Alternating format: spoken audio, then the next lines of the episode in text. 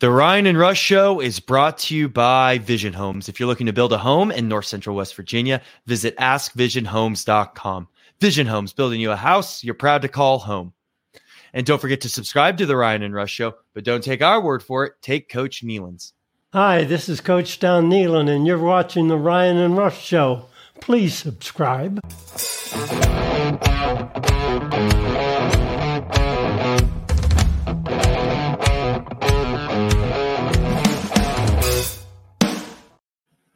And we welcome you into another edition of the Ryan and Rush Show, your source for West Virginia sports.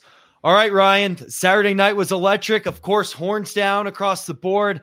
Uh, we beat those guys, you know, headed to the SEC. Hopefully, we're doing that, doing that again tomorrow night against Oklahoma. But of course, the Texas game, Josh Eilert gets his first win in a what was it, 66 to 63 battle. Uh, great night for the guys. Pat Suemnick had the night of his career and look forward to doing that again. Something we talked about on the show, being the glue guy that is much needed for this team. This team's obviously starting to kind of fill in their place. Everyone's starting to understand their roles. And when everyone does this job and plays like a team, makes that extra pass, everything we've talked about, Ryan, good things happen. And you get your you get a win, especially your first Big 12 win. Yeah, and a ranked win too. So, and, and where did it start? It started on the defensive end. Yeah, uh, Max Abmas made some really, really hard threes at the end of the game, but you look at the box score. You hold that you hold Texas, who's one of the more talented teams in the country, to 28 points, 38% from the field, 30% from three in the first half, and that's why you're able to get a lead and have and give yourself a chance in the second half. And obviously, they made some hard shots uh, when we when we had the game in hand coming down the stretch. But really happy for this group. Really happy for the coaches. Uh, love some of the adjustments they made on the defensive end of things. So I, I think I'm going to look for it to carry over now on the road. It's much much more difficult to win on the road in this league, like we always talk about, game in and game out. But we needed to protect home court, get a win, and that's what we did on Saturday night. And now you're one and two. You still got to go get one on the road because you gave one away ho- at home. So uh, tomorrow night's a great opportunity once again. Fantastic opportunity. And pardon me on the score 76 73. I don't know why I said 66 63. It was more high scoring than that. It could have been high scoring. One of the issues for that night for the West Virginia Mountaineers was the free throw shooting. Um, ended up with 12 13 missed free throws, something that obviously is going to need to get cleaned up and something you won't have uh, advantage wise, you know, moving forward, especially on the road. But kind of following up our notes from Saturday night, Ryan, is energy. It was fantastic to see that in the Coliseum. The, obviously, the fans are still here. We're supporting this team, um, and you saw it right right away um, from this West Virginia team. Obviously, something that was talked about. Kind of a false report came out um, about Quinn um, getting into trouble and getting kicked out of practice. Obviously, he wasn't kicked out of practice, but you know, practices can get a little intense. Ryan, you were there in the building yourself at one time. And sometimes you kind of need a couple of those hard practices and then you see it uh, going into the game. Obviously, Quinn was coming off the bench that game, got every was fired up. Big part of the bench we saw out there did, you know, did his role, uh, did great things. Funny enough, ironic enough, he was the last to score for the West Virginia team, getting that last free throw at the end, which obviously is a good thing to solidify that lead. Another thing we talked about on the show Ryan, and something that you were a big proponent of is key. Uh, excuse me, Katie. I'm thinking of last year's team. Kobe Johnson, the other KJ. yeah, I do wish we had Katie as well. Kobe Johnson in the starting lineup, and obviously, I think that showed in this game. It absolutely did, and I mean, Kobe's your best defender, definitely your best perimeter defender, and like we talked about, there's only one basketball, so having three ball dominant guys on the floor at once doesn't doesn't really mesh well and they don't play well off one another. So you move Noah to the six man role. I, I, I like him in that role. He brings mm-hmm. a, a instant energy, offensive shot making ability off the bench. You got Kerr and RaeQuan; they are more than capable of scoring. And then you got Kobe at the other spot where he's able to guard a guy like Max Abmas. And we'll talk about the Oklahoma guards going to need Kobe to guard their best player, who's who's a heck of a player as well. So I like the rotations. Uh, Josh talked about it kind of in the post game too. When you play all three together from the from the get go, they all kind of hit the fatigue uh, mm-hmm. moment at the same time. So staggering their minutes out, you kind of just do basic math. I mean, there's only 40 minutes in the game at two positions. If you divide that by three with three guys, you're playing 28, 32 minutes a game between Kerr, RaeQuan. And no, I, I like having two two of them on the floor at the same time, just because you always have ball handling, shot making for when you get low in the shot clock. But I think it's imperative that you have a defensive stopper to play with those two offensive guys. So love the rotations, love the adjustments on the defensive end. Man, I, I loved some of the adjustments. They were more in the gaps, more of helping the helper, um, trying to limit some of this dribble penetra- uh, penetration. I thought in the Kansas State game, in the Houston game, we just got so spread out and they were able to just drive in for layup after layup. We don't have Jesse Edwards um, at the back end to clean up some of these mistakes. So more of that pack line, more of that kind of gang guarding as a team. And you could tell the, the staff made some good adjustments in from a rotation and a systematic uh, aspect on the defensive end.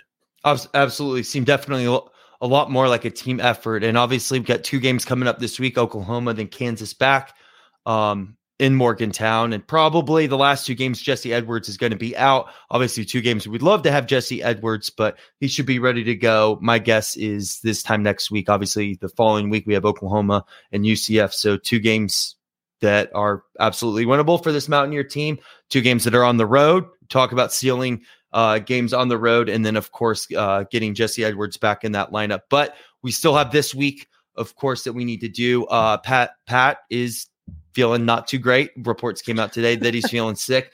Uh, you know, a lot of stuff going around. Of course, right? hey, let's have a career night and then let's feel let's get sick after that. So hopefully uh get the fluids in there, get the IVs rolling, get some pain medicine, and and he, will be good to go against Oklahoma. But Ryan, I think um actually here let me pull up this comment in the chat because i think it transitions well into next what we're talking about what we're going to be talking about next is hey boys this team heck of fans needed this win. Pray this intensity carries over into wednesday.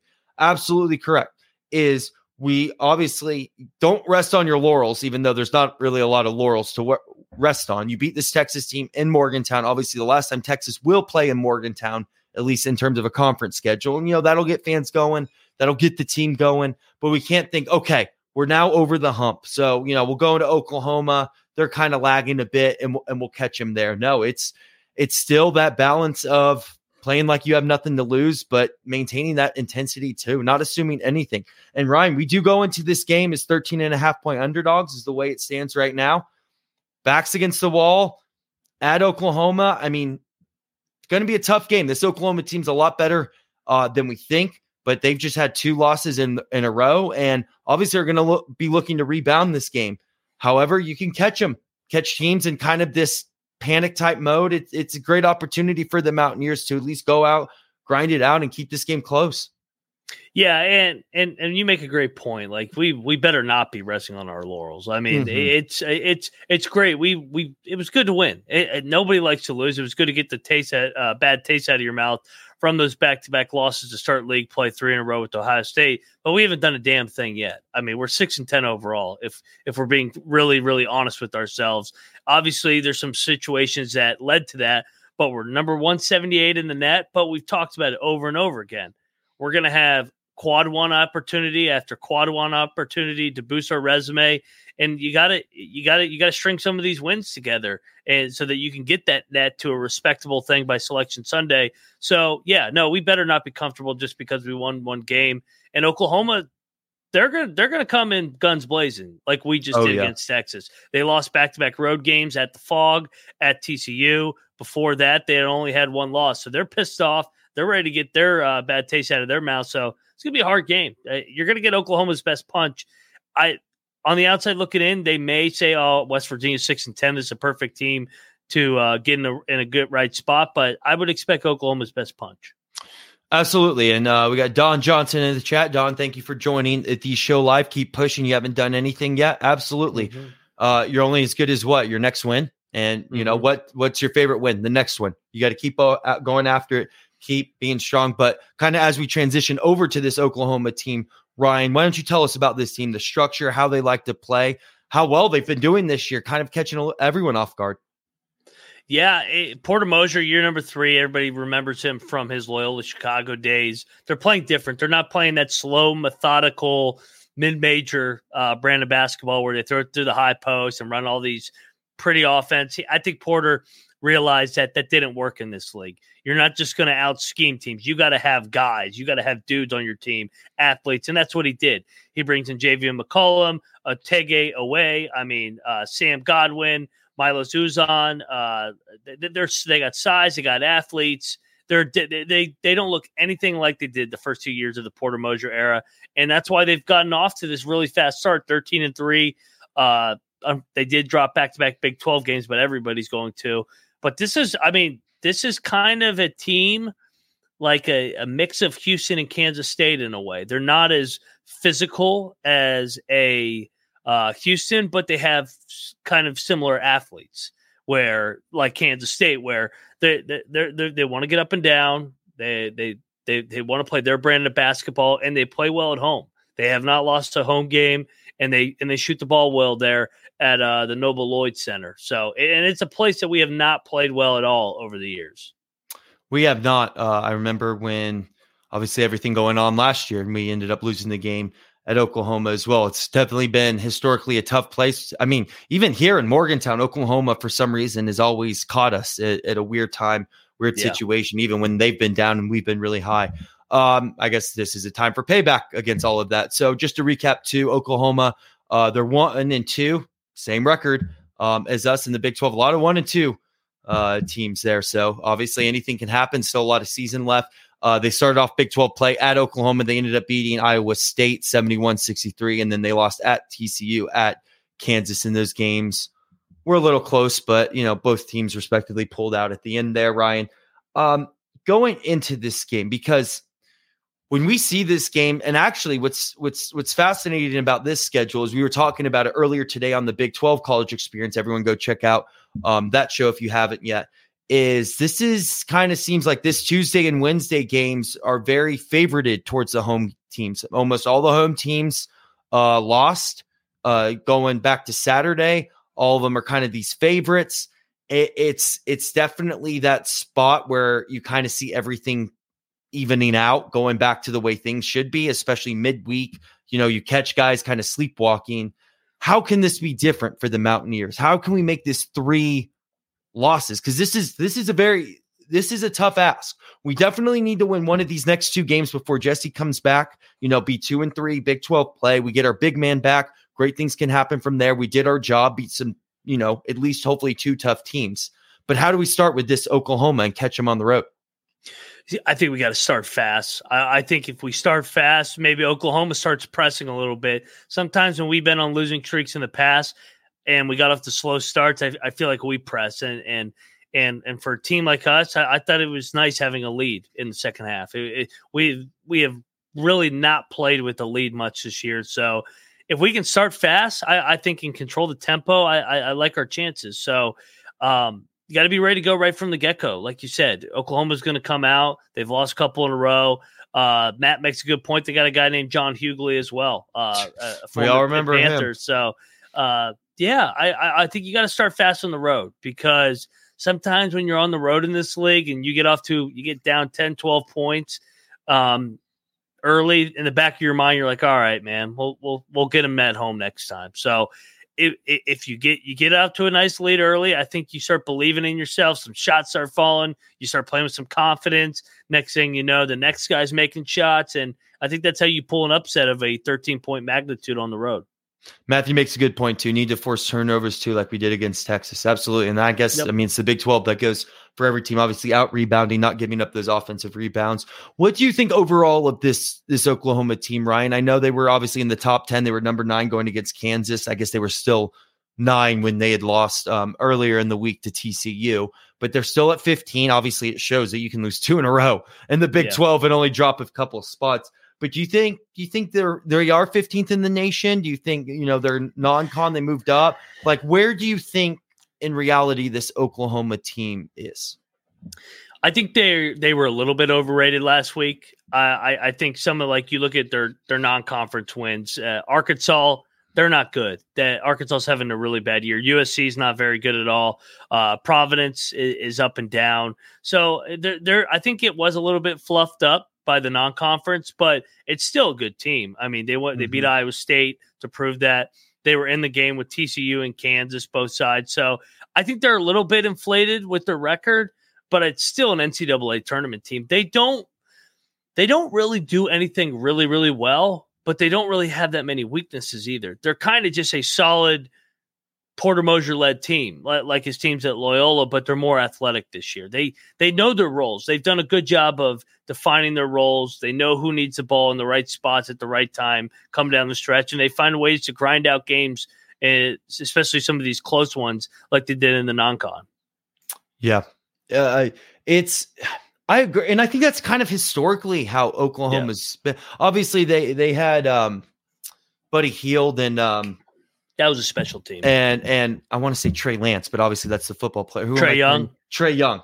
Uh, yeah. Obviously, two very good players. But I think even yes, you're right. That was a special team. But even with those guys, it's like they don't. They kind of just remind you of like a python, like where they just kind of slowly just wrap around and then just squeeze you. Like they're not. They're not going to be flashy. They're not going to be like you feel like you can be in control of this game. And next yeah. thing you know, you look up, you're like how did we just lose to Oklahoma by seven points? Like we yeah. were in a and and they do that sort of thing. So I think that's a great way of saying it, Ryan, is they're never like the best in anything, but they're not the worst in anything either. So that's why you definitely have to bring the A game. Why you have to bring the intensity. How do you be a team like that? You bring the intensity and you know, you just keep going, playing like you have nothing to lose.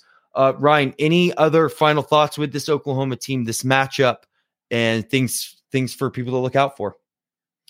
My biggest concern headed into this game is, is their guards, uh, uh McCollum and Awi. Uh, Owie, I always butcher his name, but they're they're really good, and when they get in a rhythm, they they're they're hard to stop. So this is a game that you got to.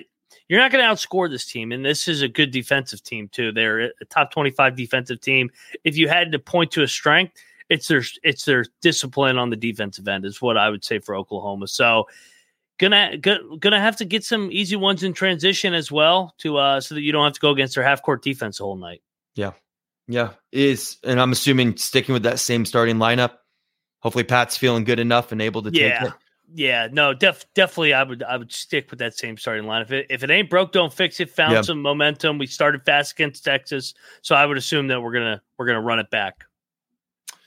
I would agree. I like Cook coming a Cook coming off the bench as well. I think yeah, good energy. The, them Quinn. I you're right. I think this is the right starting lineup. Everyone just feels like it's kind of in the right place, and then shifting the the three guards around is needed. So anyway, in a good position. Uh, one and two in Big Twelve play, but hey, you got that got that first one, and one can you know you can stumble into two, and win one maybe you shouldn't. Then obviously Kansas coming to town in January.